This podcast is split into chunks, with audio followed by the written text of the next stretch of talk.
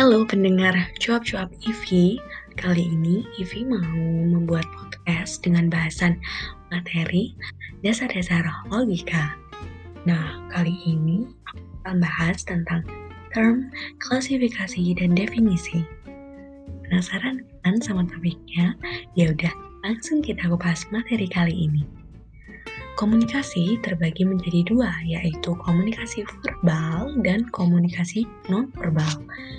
Tahu kan komunikasi nonverbal itu komunikasi tanpa menggunakan kata-kata, misalnya melalui ekspresi, body language, dan sebagainya.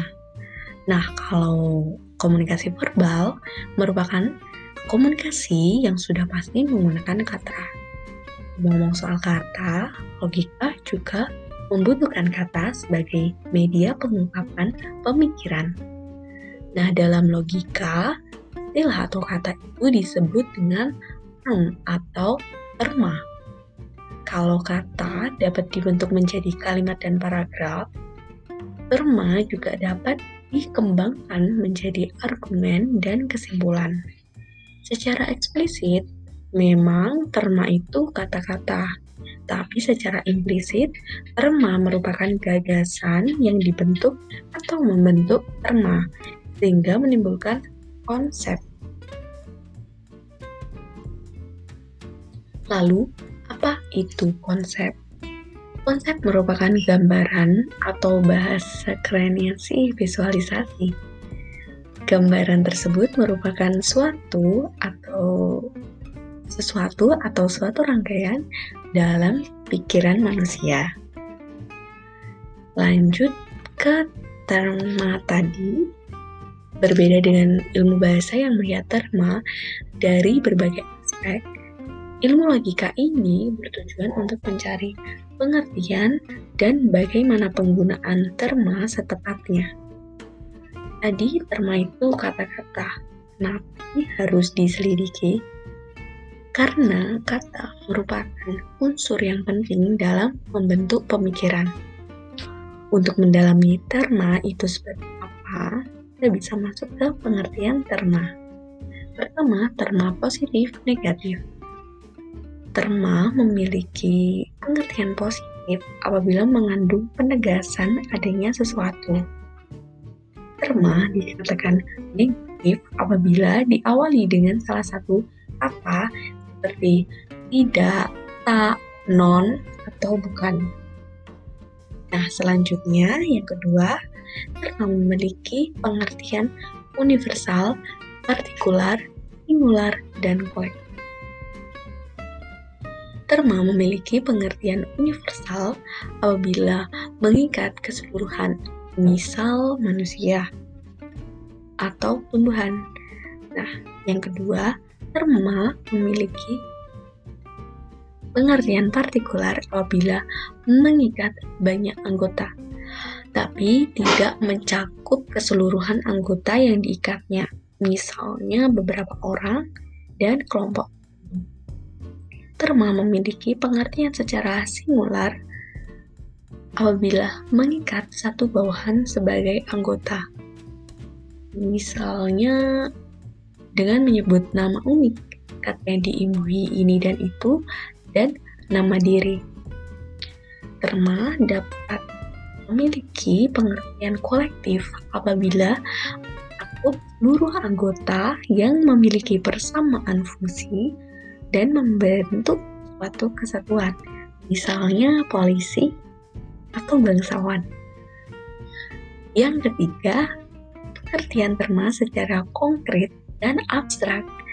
Pengertian konkret apabila terma menunjukkan kepada benda maupun makhluk hidup yang memiliki eksistensi tertentu.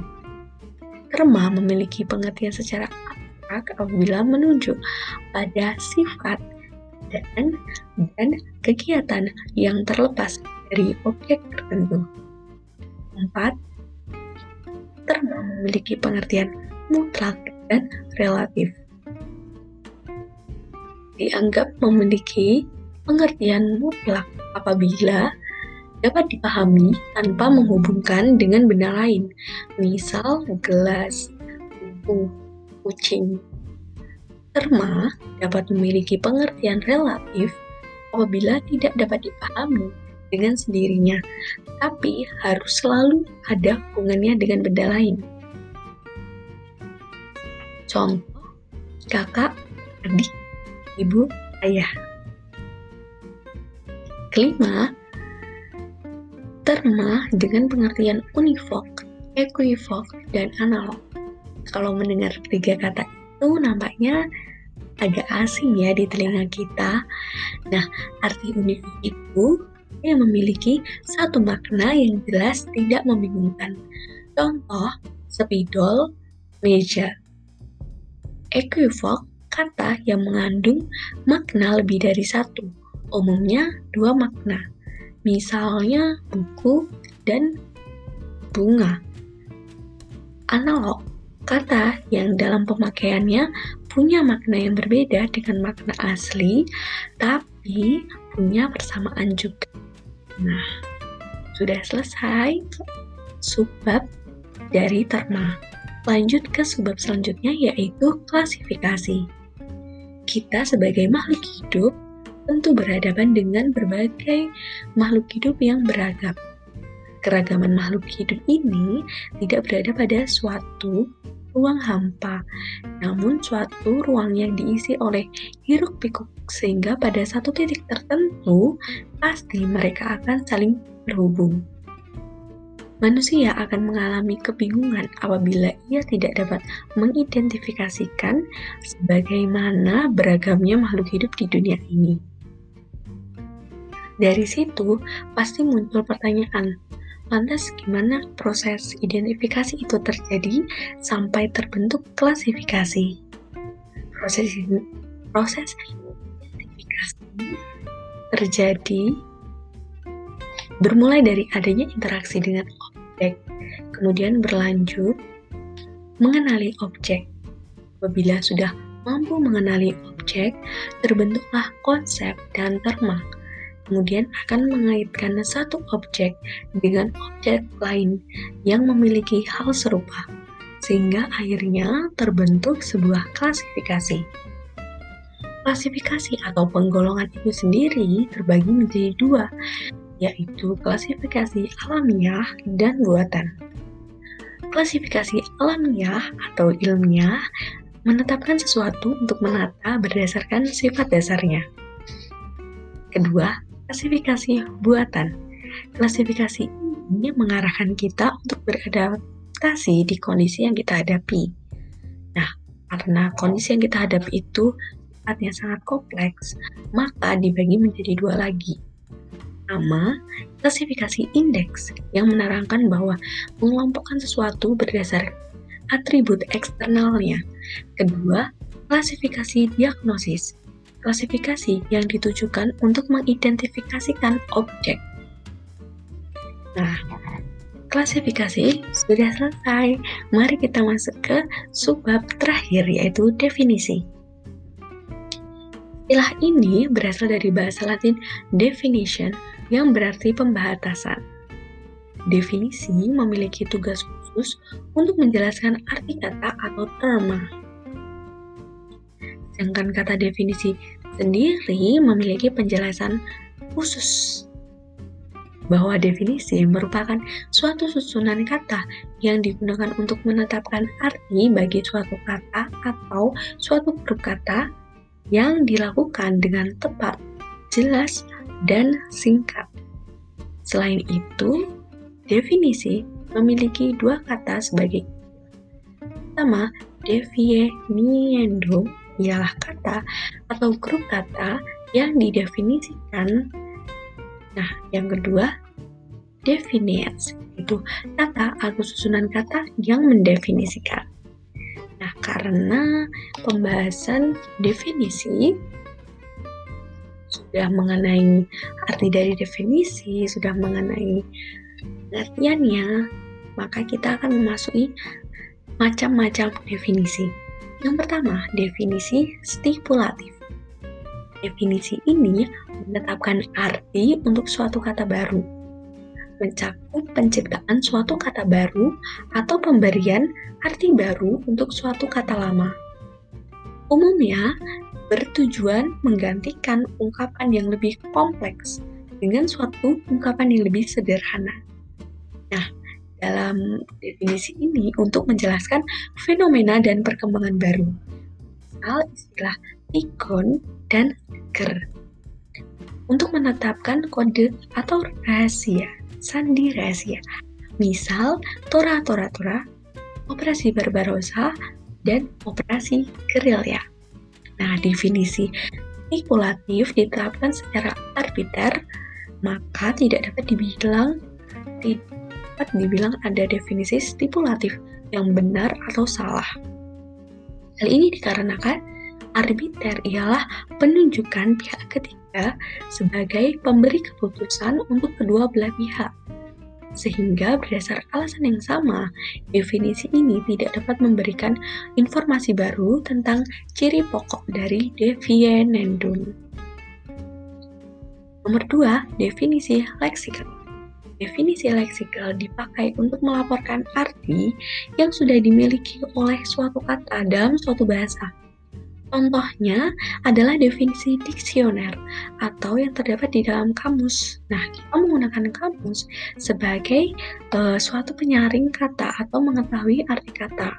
Nah, sama seperti definisi leksikal ini, ia terdiri dari bermacam-macam arti yang dimiliki suatu kata dengan tujuan mengeliminasi ambiguitas yang muncul jika satu dari arti yang dimaksud campur adukan dengan arti lainnya.